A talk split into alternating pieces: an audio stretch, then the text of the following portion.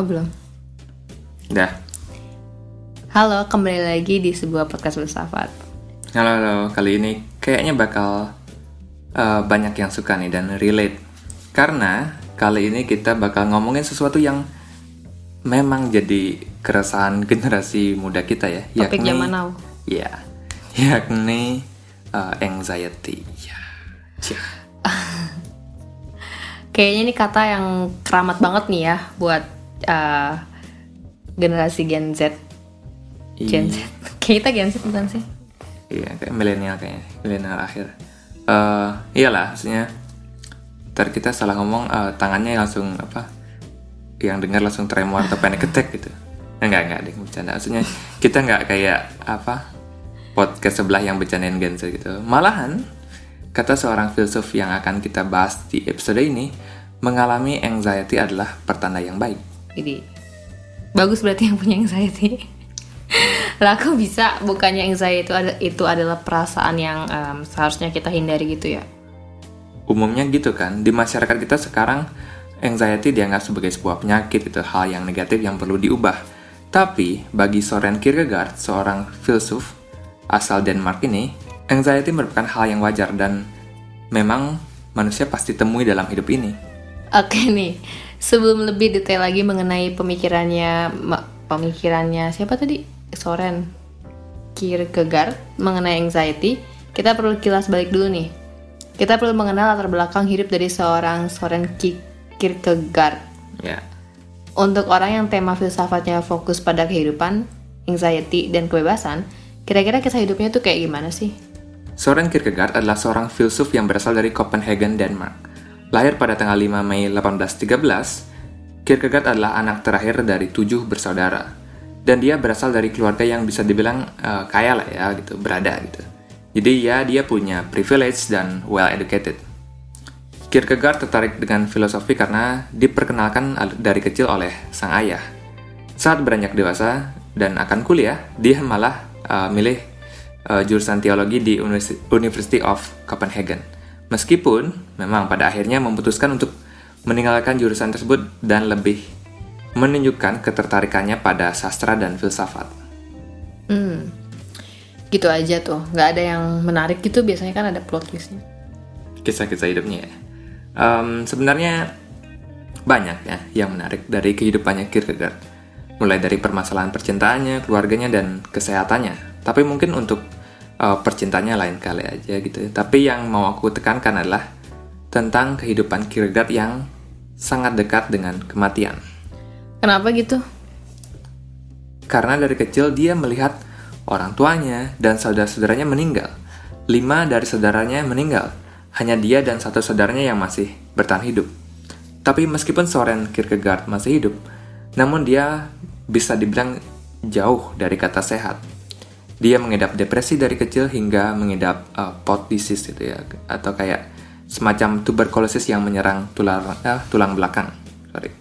Uh, terus Kierkegaard meninggal pada umur yang cukup muda, yakni 42 tahun, pada tanggal 11 November 1855.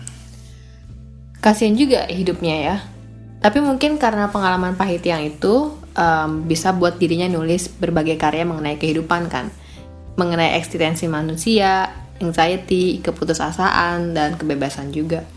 Pastinya ya, dan Kierkegaard melihat eksistensi manusia sebagai sebuah sintesis atau perpaduan dari hal keberlawanan. Dia bilang gini, karena diri adalah sintesis di mana yang terbatas adalah faktor pembatas dan yang tak terbatas adalah faktor yang berkembang. Bikin bingung ya, maksudnya intinya dia bilang manusia adalah perpaduan antara hal terbatas dan hal tak terbatas gitu ya. Finite dan infinite. Oke, tapi apa yang dia maksud hal terbatas dan hal tak terbatas? Ya kayak contoh konkretnya gitu apa? Nah, finite atau hal terbatas adalah apa pun hal-hal yang kita miliki dari diri kita sendiri. Ya, fisik kita gitu ya, kecenderungan sifat-sifat kita dari lahir. Ya, yang semacam itulah ya, yang kita tidak bisa ubah atau terbatas. Sedangkan infinite atau hal tak terbatas, ya potensi kita, kita sebagai manusia untuk bisa uh, menjadi apa pun gitu ya, masa depan dengan segala kemungkinan-kemungkinannya. Jadi manusia tuh harus bisa menyeimbangkan kedua hal itu, membuat perpaduan antara finite dan infinite. Ya kurang lebih seperti itulah ya, tapi tentu lebih gampang diucapin daripada dilaksanakan. Karena menurut Kierkegaard, kebanyakan manusia kehilangan diri pada saat mencari jati dirinya, dan hal ini merupakan hal yang sangat berbahaya. Kayak kalau kehilangan hal seperti kehilangan uang, dompet, bahkan se ekstrim kehilangan anggota tubuh gitu kan, seperti tangan atau kaki, kita pasti sadar atau kita tahu itu hilang, tapi tidak dengan kehilangan diri. Kehilangan diri uh, atau the loss of oneself menurut Kierkegaard terjadi diam-diam dan tanpa kita sadari. Oke, kebanyakan manusia kehilangan diri, tapi kehilangan diri yang kayak uh, gimana gitu, yang pasti bukan lupa ingatan gitu kan. Mungkin lebih pada kegagalan dalam mengetahui diri sendiri. Siapa aku? Apain aku di sini? Pertanyaan-pertanyaan eksistensialis gitulah. Uh, benar banget. Dan ada dua penyebab manusia gagal mengetahui dirinya sendiri. Yang pertama adalah loss in the finite, hilang pada hal yang terbatas, dan loss in the infinite, hilang pada hal yang tidak terbatas. Biar nggak bingung, mungkin aku kasih contoh nyatanya aja gitu ya, yang mungkin akan relate buat yang dengerin. Lost in the Finite itu ketika kamu dihadapkan dengan pilihan dan kamu bingung. Kamu tidak tahu apa yang harus kamu lakukan dan kamu takut untuk mengambil pilihan sendiri gitu ya, pilihanmu sendiri. Lalu apa yang kamu lakukan? Kamu mengikuti apa yang orang lain lakukan gitu. Jadi kayak pilih jurusan kuliah atau kerjaan gitu. Kamu nggak tahu mau apa, jadi kamu milih jurusan yang ada temenmu di situ. Ngikutin kerumunan lah kayak gitu. Jadi kamu kehilangan dirimu dengan membatasi dirimu dengan pilihan orang lain, bukan otentik pilihan atau keputusanmu sendiri. Nah, kayak gitu. Terus kalau lost in the infinite, hilang pada ketak terbatasan, apa yang nggak terbatas? Ya, pilihan gitu ya. Kamu sibuk mikirin potensimu jadi apa. Dan kamu benar-benar mikirin setiap langkahmu, menganalisa semua kemungkinan tanpa pernah benar-benar mengambil suatu keputusan gitu. Kamu terjebak keadaan analisis paralisis gitu ya. Terjebak menganalisis terus gitu. Berarti ini kebalikannya ya. Kita nggak ngikutin pilihan orang lain, tapi justru kita tuh uh, sibuk mikirin semua pilihan yang ada, tapi nggak pernah berani ngambil suatu keputusan gitu, nggak pernah berani melangkah gitulah ya. Hal itu membuat diri kita tersesat pada uh, ketak terbatasan itu sendiri atau si infinite tadi. Ya, kayak contoh simpelnya kayak aku ke minimarket gitu kan mau beli minuman sibuk gitu menimbang-nimbang pengen yang apa kayak yang manis-manis gitu apa yang asam-asam tersegar gitu kan. Pengen ini tapi agak mahal kalau itu bikin seret ya ujung-ujungnya nggak beli apa-apa gitu ya. Atau bahkan beli air mineral doang itu pun karena uh, malu udah masuk ke minimarket masa nggak beli apa-apa gitu. Jadi terlalu banyak pilihan gitu.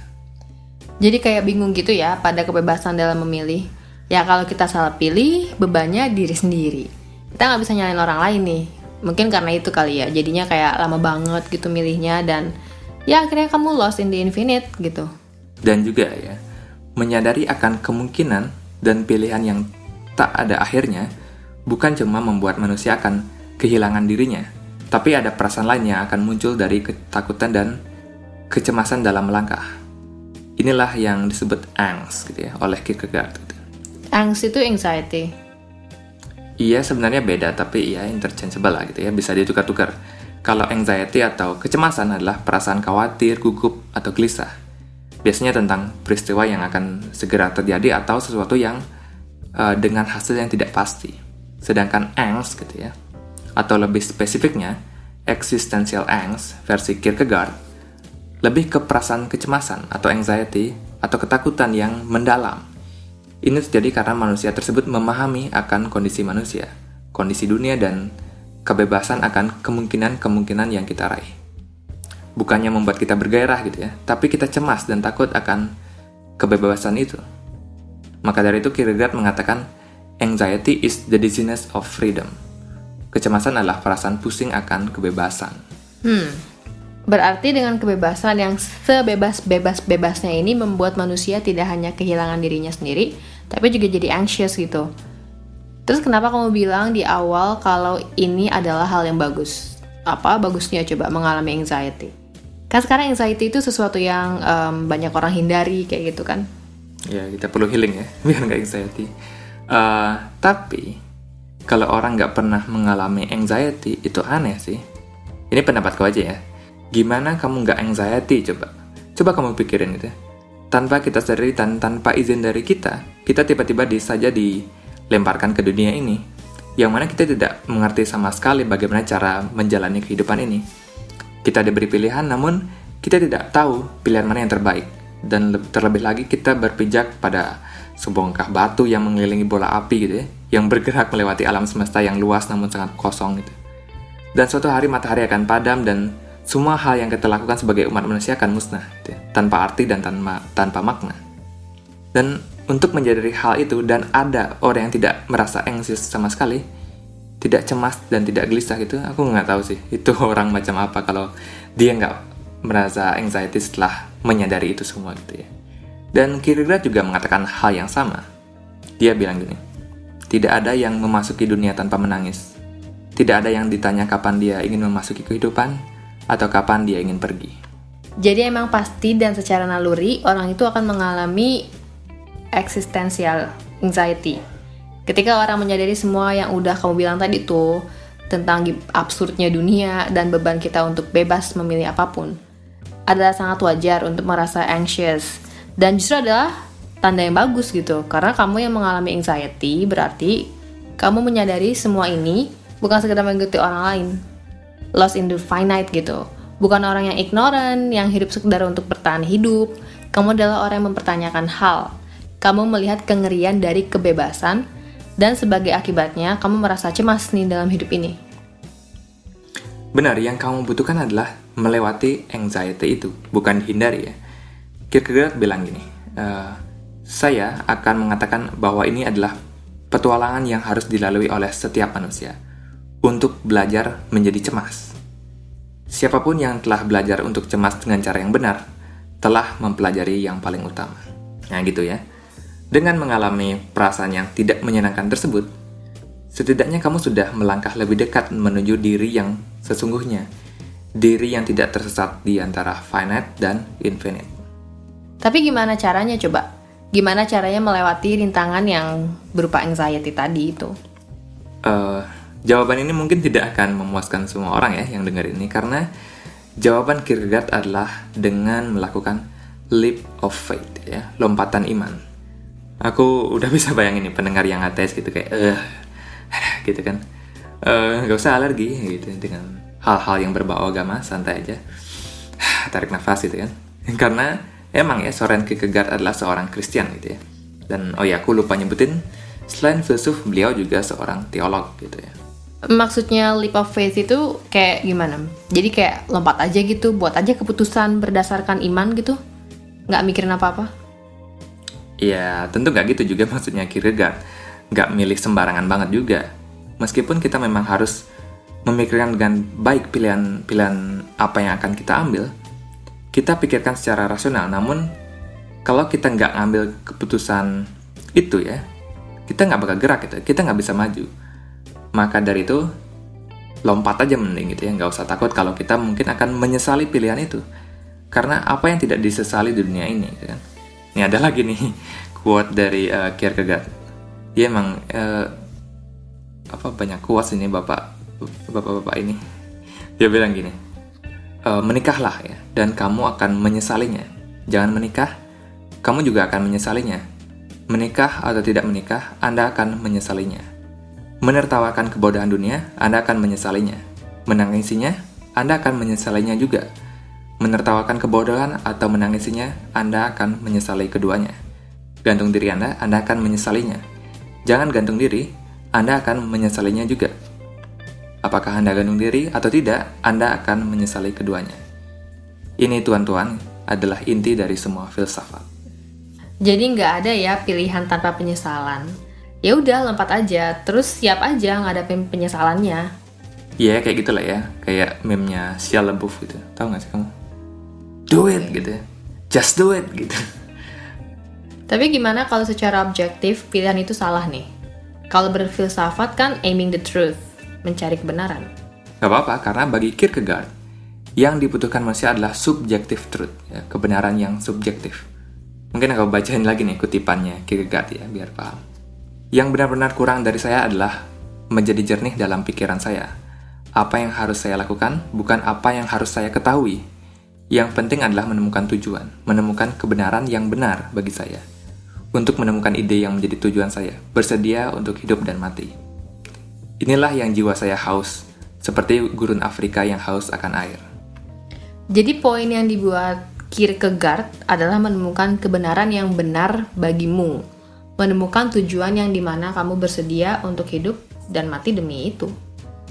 Iya, dan untuk memahami dunia memang benar diperlukan kebenaran yang objektif gitu ya, perlu observasi yang bagus gitu ya, penelitian yang uh, kritis tajam gitu kan, untuk mendapatkan fakta akan dunia yang nanti bisa berguna gitu ya bagi manusia.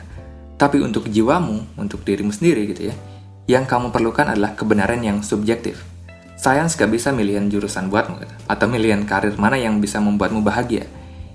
Ya, kamu sendiri yang harus berani membuat keputusan itu. Inilah yang disebut dengan kebenaran subjektif oleh Kierkegaard. Oh, jadi uh, kebenaran subjektif itu adalah kebenaran yang udah kamu jalani dan alami, bukan seperti kebenaran objektif yang cuma untuk ditauin aja gitu. Uh, mungkin satu lagi nih mengenai Kierkegaard mengenai bagaimana dia berkomunikasi dengan pembacanya. Mungkin untuk kita yang hidup di abad ke-21 ini, berapa poin yang Kierkegaard sampaikan mungkin sudah pernah disampaikan orang oleh orang lain gitu kan, dibuat quote atau apa. Namun bagi masyarakat abad ke-19, pemikiran-pemikiran tadi masih susah untuk diterima. Maka dari itu Kierkegaard menggunakan teknik indirect communication atau komunikasi tidak langsung. Oh, daripada langsung nyerang dan melucuti kepalsuan beliefs dan ide-ide yang orang lain miliki nih, Kierkegaard justru menggunakan indirect communication untuk membuat seolah-olah orang tersebut memikirkan sendiri hal-hal yang ingin dia sampaikan. Ya, semacam itulah ya. Kalau langsung diserang aja gitu, manusia cenderung akan masuk ke mode bertahan gitu ya, defense mekanismenya hidup gitu ya. Dia jadi bebal gitu, denial gitu. Maka dari itu Kierkegaard lebih suka mengajak pembacanya pelan-pelan mempertanyakan pemikiran mereka sendiri gitu ya. Dikasih clue-clue gitu ya, sampai akhirnya pembaca itu tercerahkan sendiri ya. Dengan ide-ide baru yang sudah diarahkan oleh Kierkegaard. Terus gimana caranya Kierkegaard menggunakan indirect communication ini kepada pembacanya? Dia mengimplementasikan indirect communication lewat pseudonym. Pseudonym itu nama fiktif yang biasa dipakai sama author kan? Iya, pada banyak karya-karyanya, dia menggunakan nama orang lain atau nama fiktif sebagai penulis dari buku-bukunya gitu. Ngapain harus ribut kayak gitu? Seperti yang kita bahas tadi, yakni indirect communication. Dia tidak ingin menceramahi orang-orang sebagai seorang Soren Kierkegaard gitu. Namun dia ingin menggunakan bermacam-macam karakter fiksional yang memiliki perspektifnya sendiri-sendiri, yang tentunya masih jalan dengan pemikirannya Kierkegaard. Oh, jadi lewat pseudonimnya Kierkegaard memaksa pembaca untuk melepas sejenak diri mereka dan mencoba perspektif yang berbeda. Ya, dengan begitu diharapkan orang bisa lebih subjektif terhadap cara hidup orang lain. Karena kalau dipikir-pikir, kita cenderung objektif terhadap orang lain, gitu. sedangkan kita sangat subjektif terhadap diri kita sendiri, gitu ya. Kierkegaard uh, sekali lagi bilang gini, kebanyakan manusia subjektif terhadap diri mereka sendiri dan objektif terhadap orang lain. Kadang-kadang sangat objektif. Tetapi tugas kita justru menjadi objektif terhadap diri sendiri dan subjektif terhadap orang lain. Iya sih, coba aja kita bayangin nih ada orang merobos lampu merah. Kita pasti langsung mencela gitu lah kan, dan melihat secara objektif bahwa ya lampu merah nggak boleh dilanggar gitu kan. Sedangkan ketika kita langgar lampu merah, kita pakai alasan inilah, itulah. Padahal yang benar adalah justru sebaliknya. Kita harus coba memahami kenapa orang itu sampai ngelanggar lampu merah, dan buru-buru banget gitu. Kalau yang ngelanggar pakai mobil, mungkin di dalamnya ada orang sakit, istrinya mau ngelahirin atau gimana kan kita nggak pernah tahu, masa kita ketok. Maka dari itu kita harus lebih subjektif terhadap orang lain. Iya benar. Kalau kita mau melanggar lampu merah, kita harus benar-benar mikirin ya, apakah pelanggaran yang kita lakukan benar-benar bisa dijustifikasi. Kita harus objektif terhadap diri kita sendiri gitu. Gitu ya. Mungkin gitu aja ya, mengenai Soren Kierkegaard. Sebenarnya masih banyak ya, pemikiran-pemikiran yang lain. Tapi mungkin ini dulu untuk perkenalannya terhadap Soren Kierkegaard. Oh iya uh, oh, hampir lupa sih masa disebutin di akhir. Uh, karena pemikiran-pemikirannya tadi gitu ya. Dia menginspirasi banyak filsuf setelahnya seperti Sartre gitu kan, Camus, Nietzsche yang suka ngomongin uh, eksistensi manusia. Maka dari itu Soren Kierkegaard juga dikenal sebagai bapak eksistensialisme gitu. Selesai. Oke, mungkin kali ini itu aja kali ya untuk episode kali ini. Ya, uh, thank you ya udah mau dengerin mungkin di share ya ke teman-temannya juga. Ya nggak harus diposting uh, juga nggak apa-apa. Yang penting rekomenin aja ke teman gitu. OTM, bagus nih gitu. Iya biar makin ramai yang dengerin. Jadi ngomongin filsafat di tongkrongan kan jadi nggak asing gitu kan. Ya, gitulah ya. Thank you ya, bye. Bye.